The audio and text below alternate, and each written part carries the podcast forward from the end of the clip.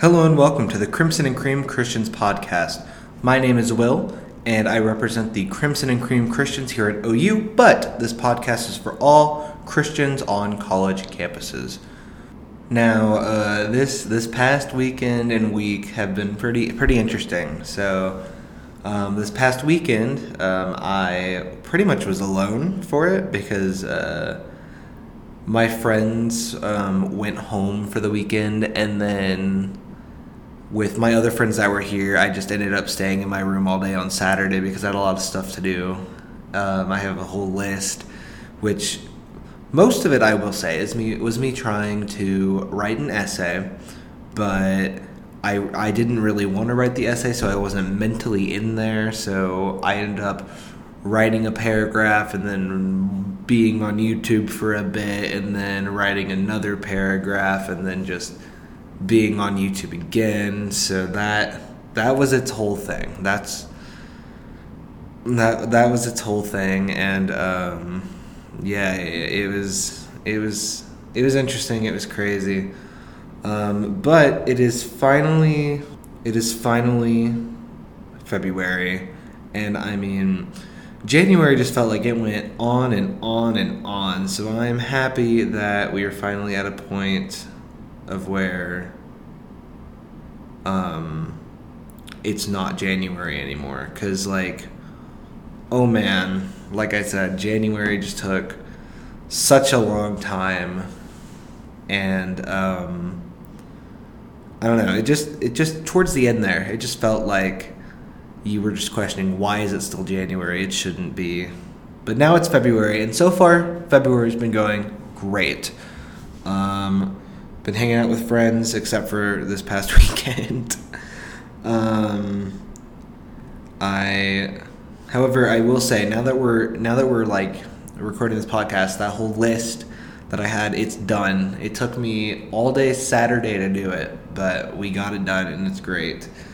Uh, another thing is my mom's been at Disney World this whole weekend uh, in Orlando, Florida, and I was just like, why why can't I go?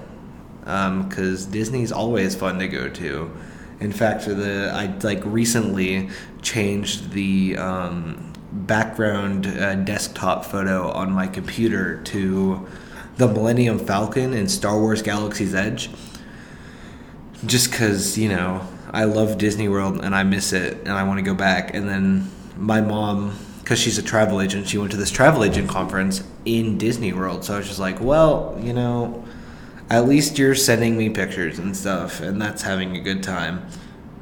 Um, hopefully, fingers crossed, I will find myself in Disney World sometime this year. There's there's plans that I've that I've made. Uh, I like to call them my Disney delusions, but we'll we'll see if those pan out and I'm actually able to pull that off but we'll we'll see. We'll see.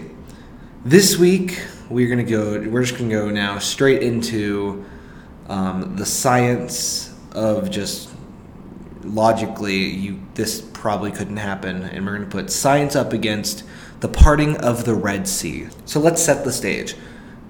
The Israelites are trapped in Egypt and are enslaved by them, and so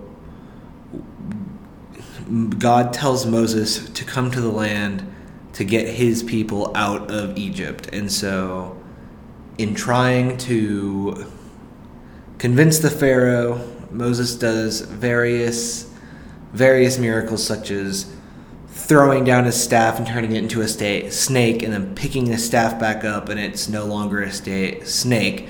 He puts his hand in his robe and when he takes it out it's all like diseased and has like a bunch of terrible things and just looks terrible. Then he puts it back in his robe. Basically, what I like to say is he does a bunch of spiritual magic tricks, um, which of course I I believe happened. I believe everything in the Bible happened exactly as it says in the Bible, but just the funny way to put how everything Moses did was by um, spiritual magic tricks. And then when the Pharaoh of Egypt was who Moses was talking to and just couldn't convince. So then God sent a series of plagues down that hurt the Egyptian people but went right past the Israelites and kept them safe. And eventually, that's what wore Pharaoh down. And Pharaoh was like, okay, get these people out of here. So Egypt's, or not Egypt, so Moses started leading people out, leading the Israelites out of Egypt. And while they were on their way, Pharaoh was changed his mind again, and his heart was hardened, and he followed the Israelites out because he wanted the Israelites back as slaves and wanted them to continue to force. And he wanted to continue to force them to do work. So, this is where we pick up in the Bible on um, Exodus, in Exodus 14, because on the Israelites' way out, the group comes across the Red Sea. And when they were there, God said, Pick up your staff and raise your hand over the sea. Divide the water so the Israelites can walk through the middle of the sea on dry ground. And I will harden the hearts of the Egyptians, and they will charge in after the Israelites. My great glory will be displayed through Pharaoh and his troops, his chariots and his charioteers. When my glory is displayed through them, all Egypt will see my glory and know that I am the Lord. Then Moses raised his hand over the sea, and the Lord opened up the path through the water and with a strong east wind. The wind blew all that night, turning the seabed into dry land. So the people, people of Israel walked through the middle of the sea on dry ground, with the walls of water on each side. Then the Egyptians, all of Pharaoh's horses, chariots, and charioteers, chased them into the middle of the sea. When all the Israelites had reached the other side, the Lord said to Moses, Raise your hand over the sea again, and the waters will rush back and cover the Egyptians and their chariots and charioteers. So as the sun began to rise, Moses raised his hand over the sea, and the water rushed back into its usual place. The Egyptians tried to escape, but the Lord swept them into the sea. Then the waters returned and covered all the chariots and charioteers, the entire army of Pharaoh. Of all the Egyptians who had chased the Israelites into the sea, not a single one survived. And so that was the main the main um, miracle that Moses pulled off on God's behalf that is kind of questioned by science because, from the science perspective, you can't just walk up to a sea, raise your hand up, and it just split. So, when I was doing my research, here are a few misconceptions about this story that make people doubt that it is real. Misconception number one the sea didn't split immediately. Most movies and TV shows, um, such as, funnily enough, Veggie Tales, love Veggie Tales. Most shows and TV shows tend to have Moses raise his hand and the sea instantly splits. But this is not what the Bible says happened. Um, in Exodus 14:21, the Bible says, Moses raised his hand over the sea, and the Lord opened up a path through the water with a strong east wind. The wind blew all that night, turning the seabed into dry land. The key word here is all that night. So, if we change the version from a New Living Translation, from what we were reading, to New King James Version, it says this more like it's more specific as to what actually happens. So, um, Exodus 14:21, New King James Version version says, "Then Moses stretched out his hand over the sea, and the Lord caused the sea to go back by a strong east wind all that night, and made the sea into dry land, and the waters were divided." The second misconception is more like a question, and it's could wind make a body of water split, like we see in the story? And yes, yes, it can. Um, this new source that you will see in the description below stated that as recently as Saturday, January 13th, 2024, so not even a month ago, very strong winds pushed the shallow water of Lake Erie further into the lake. And this phenomenon showed boulders that are normally six to nine feet underwater. So, as much as six to nine feet of water was blown blown away from where it normally is on shore and split the water. And this happened all because of a strong wind. This is otherwise known as a wind set down. So, the strong winds can come, and this has been documented as little as a month ago, like not even a month ago. This happened on Lake Erie and showed boulders that are normally six to nine feet underwater. But how did this happen on the Red Sea since it is so deep? Well, in this video, that will also be linked in the description below, it says that a more accurate translation the, of the Bible, because the entire Bible was translated to English, a more accurate translation is believed to be the Sea of Reeds.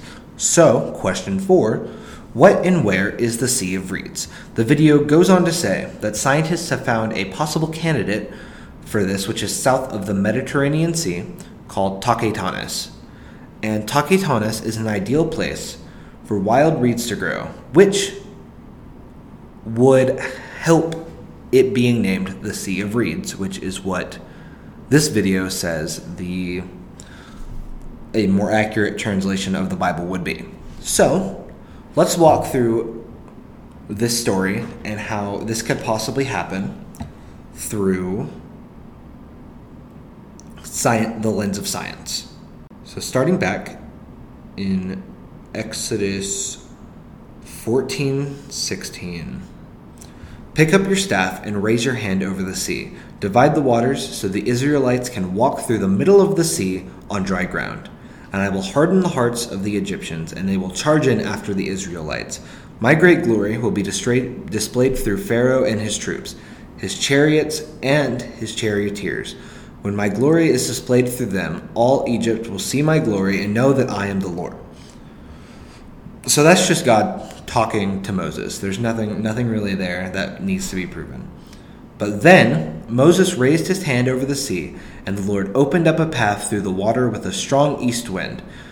The wind blew all that night, turning the seabed into dry land. Okay? The sea, a strong wind came, and most likely caused a wind set down over the night. And that is what split the water and created the dry ground. This also probably happened at the Sea of Reeds and not the Red Sea, because experts say that the Sea of Reeds is probably a more accurate translation from the like the original Bible. So the people of Israel walked through the middle of the sea on dry ground, with walls of water on each side. Then the Egyptians, all of Pharaoh's horses, chariots, and charioteers, chased them into the middle of the sea. When all the Israelites have reached the other side, the Lord said to Moses, Raise your hand over the sea again, then the waters will rush back and cover the Egyptians and their chariots and their charioteers. So as the sun began to rise, Moses raised his hand over the sea, and the water rushed back into its usual place. Basically, the wind set down stopped, and the water went back to how it normally was because there was no force pushing against the water to make it not split anymore. The Egyptians tried to escape, but the Lord swept them into the sea.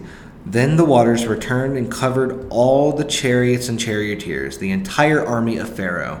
Of all the Egyptians who had chased the Israelites into the sea, not a single one survived. But the people of Israel had walked through the middle of the sea on dry ground, as the water stood up like a wall on both sides. That is how the Lord rescued Israel from the hand of the Egyptians that day, and the Israelites saw the bodies of Egyptians washed up on the shoreline. And that, my friends, is how science proved the parting of the Red Sea.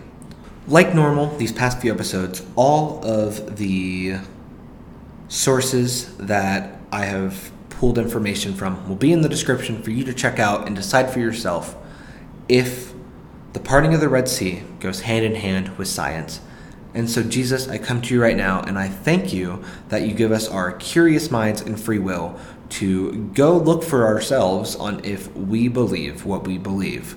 And I pray that this information about how the parting of the Red Sea could be possible with science helps someone believe that your word is just that much more true and valid.